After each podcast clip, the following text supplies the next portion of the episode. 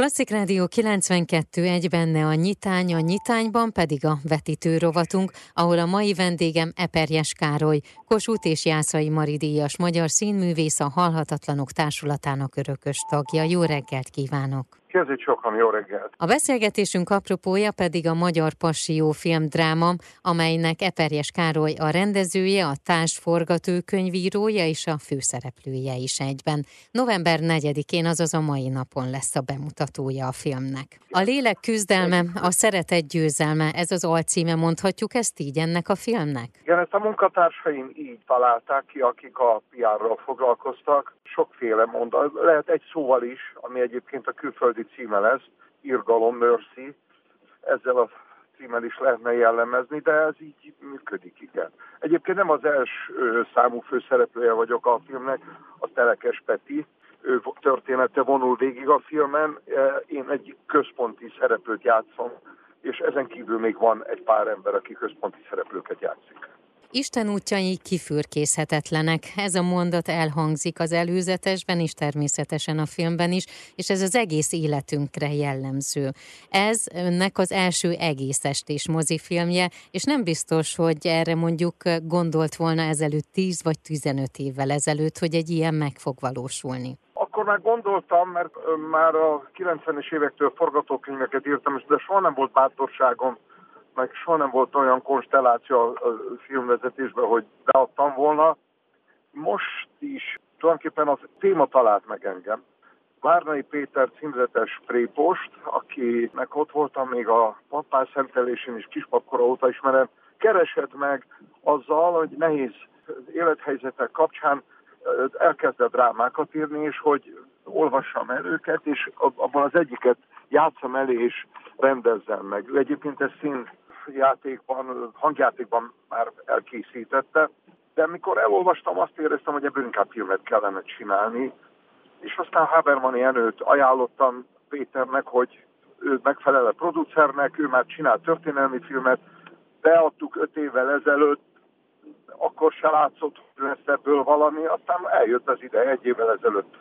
Kaptunk egy lehetőséget, hogy elindítsuk a filmet. Sokat dolgoztunk rajta nagyon, azért is más a címe, mert a munkacíme Krisztus inge, de hát ez már eltér a Péter által írt címűtől, hiszen a filmnek nagyon sokféle plusz eszköze van a témát bemutatni. Ezért a címe Magyar Passió. A röviden a történetét egy picit mutassuk be a hallgatóknak. Nem lehet olyan könnyen elmondani, hogy hát ha nagyon összeretném fogni, hogy a huszadik században volt egy olyan napunk, a lengyeleknek a Katyin, de ez nincs benne a történelem könyvekben. Én mindig így apostrofálom ezt a napot. ezerkilencszázötven. június nyolcadikán egy éjszaka alatt több mint tizenegyezer-nyolcszáz szerzetest telepítette ki egy éjszaka az á vé há-sok. Ezt dolgozza fel tulajdonképpen ez a film, hogyha nagyon durván szeretném mondani, de sok minden van. Tehát van a, a kitelepítéstől kezdve a, szabad így mondanom, hogy a kulák sors is bent van, van ebben az árva gyerekekkel való történet is érintve, és egy finoman a trianoni fájdalom is bent van, és nagyon láthatóan az á vé há-soknak is van lehetőségük arra, hogy a jó útra térjenek. Tehát ez egy komplex ö, szenvedéstörténet, ezért is lett a címe Magyar Passió. Mária Besnyő-Soponya Szentendre itt forgatott ugye a Magyar Passió stábja, és közel hat hónap munkája érik most be, és ugye november negyedikétől látható a mozikban ez a film. Hogyan zajlott a forgatás? Nézd, az egyszerűen a mostani körülmények között ez egy egészen különleges forgatás volt. Horváth Attila gyártásvezetőnk, aki teljesen előkészítette a filmet, mielőtt hozzákezdtünk volna a tényleges forgatáshoz, sajnos Covid-ban meghalt. Én magam is kétszer voltam Covidos, és voltak kollégák, színészek, akiket sajnos nem tudtam foglalkoztatni Covid miatt, ott cserélni kellett. Minden nap másfél órát, volt, amikor többet, volt, amikor egy kicsit kevesebbet, attól, hogy hány színész volt és hány a munkatárs, mindig teszteltünk, tehát nem volt egy egyszerű feladat. Ugyanakkor harminc nap alatt kész kellett legyünk a filmet, pontosabban harmincegy nap alatt. sok idősebb és nálam tapasztaltabb rendezővel beszéltem, akik azt mondták, lehetetlen ennyi idő alatt elkészíteni. Átlag hasznos forgatási percek az két és fél perc körül szokott lenni. Mi volt olyan nap, amikor hét és fél percet vettünk fel, volt, amikor több kamerával dolgoztunk, rendszeresen kettő kamerával dolgoztunk, Csukás Sanyi remek operatőri munkájával. Megfeszített munka volt, de nagyon termékeny volt. Nem szoktak közben panaszkodni a kollégák, és nem is emlékszem rá. Tehát uh-huh. nagyon intenzív. Nagy... Egy ö, kollégám, Jakab Tamás mondta, aki egy remek szerepet játszik a filmben, hogy, hogy nagyon koncentrált filmforgatás volt. Tehát nem, nem hajtottam a népet, bár a Csuki mondta, hogy ne hajts minket, Szani. Már rajta kívül, az operatőr kívül, aki mindig ugye nagyon míves, lassú munkát követel az operatőri munka, ő volt, amikor néha megjegyzést tett, hogy ne hajts minket, Szani, tettük a dolgunkat, és akkor esett az eső, amikor bent voltunk, akkor sütött a nap, amikor kint voltunk, amikor felhő kellett, felhő volt. Szóval áldásos, mintha az Isten a tenyeré hordta volna ezt az egész történetet. Sőt, én így is vagyok vele. Olvastam ugye a hivatalos Facebook oldalon, hogy közönségtalálkozók voltak már vidéki városokban, és így igen. jó páran már megnézhették a filmet. Én mondok egy kommentet, ami szerintem egyébként nagyon összefoglalja, és sok mindent elmond a filmről. Hiánypótló, történelmileg hiteles alkotás, kitűnő forgatókönyv, érzékeny jellemformálás, csodálatos operatőri munka és rendkívüli színészi teljesítmények. A nemzetközi trendeknek bátran ellentmondó óriási katartikus élmény.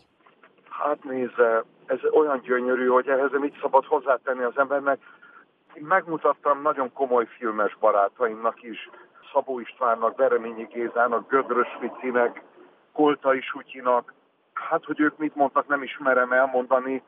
Nagyon várom, hogy a, szabad így mondanom, hogy a hétköznapi, akár ö, plázákba járó filmet nézők hogy fognak erre reagálni, mert bizonyára lesz egy nagyon finom réteg, akinek ez egy különös csemege. De ami igazán nagy öröm lenne, hogy a fiatalságunkat és a finomságokat kevésbé szokott nézőt is bevonza. Ez, ez, volna, ez volna a legnagyobb örömöm. Majd meglátjuk. Minden esetben mi nagyon örülünk, hogy ez elkészülhetett. A filmnek a zeneszerzője Bucz Magor, fiatal és tehetséges zeneszerző, akivel egyébként nekem volt már szerencsém interjút készíteni, és hihetetlen az a látásmód, amit ő képvisel. Hát majd meghallják. Tényleg hihetetlen. Nekem is volt már szerencsém dolgozni vele a Rómeó és Júliában is, ott is remek volt, itt is remek. Tényleg egy egészen különleges fiatal új zeneszerzőnk. Az édesapját ismertem, és ö, rajta keresztül volt kontaktusom felé. Az édesapja a Térszínháznak a vezetője, Kucsunor, és Magor kiskora óta ismertem, de mikor találkoztam a nevével, nemzetközi díjat is nyert már, akkor ma mondom, megnézzük milyen. Úgyhogy most másodszor dolgozunk Magorral is, remek, remek, majd meglátják. Örömmel fogják hallgatni ezt a zenét. Sokan nem csak a szereplők játékát, vagy a, az operatőri munkát emelik ki, hanem a, a, a zenét is. Nagyon sokan. Akkor kívánom, igen, hogy nagyon-nagyon sok néző legyen.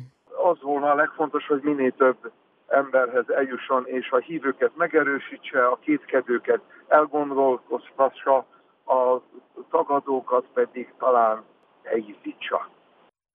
Az elmúlt percekben Eperjes Károlyt hallhatták, Kossuth és Jászai Mari-díjas magyar színművészt, a Halhatatlanok Társulatának örökös tagját, akivel a Magyar Passió filmdrámáról beszélgettem, amelynek a bemutatója a mai napon lesz.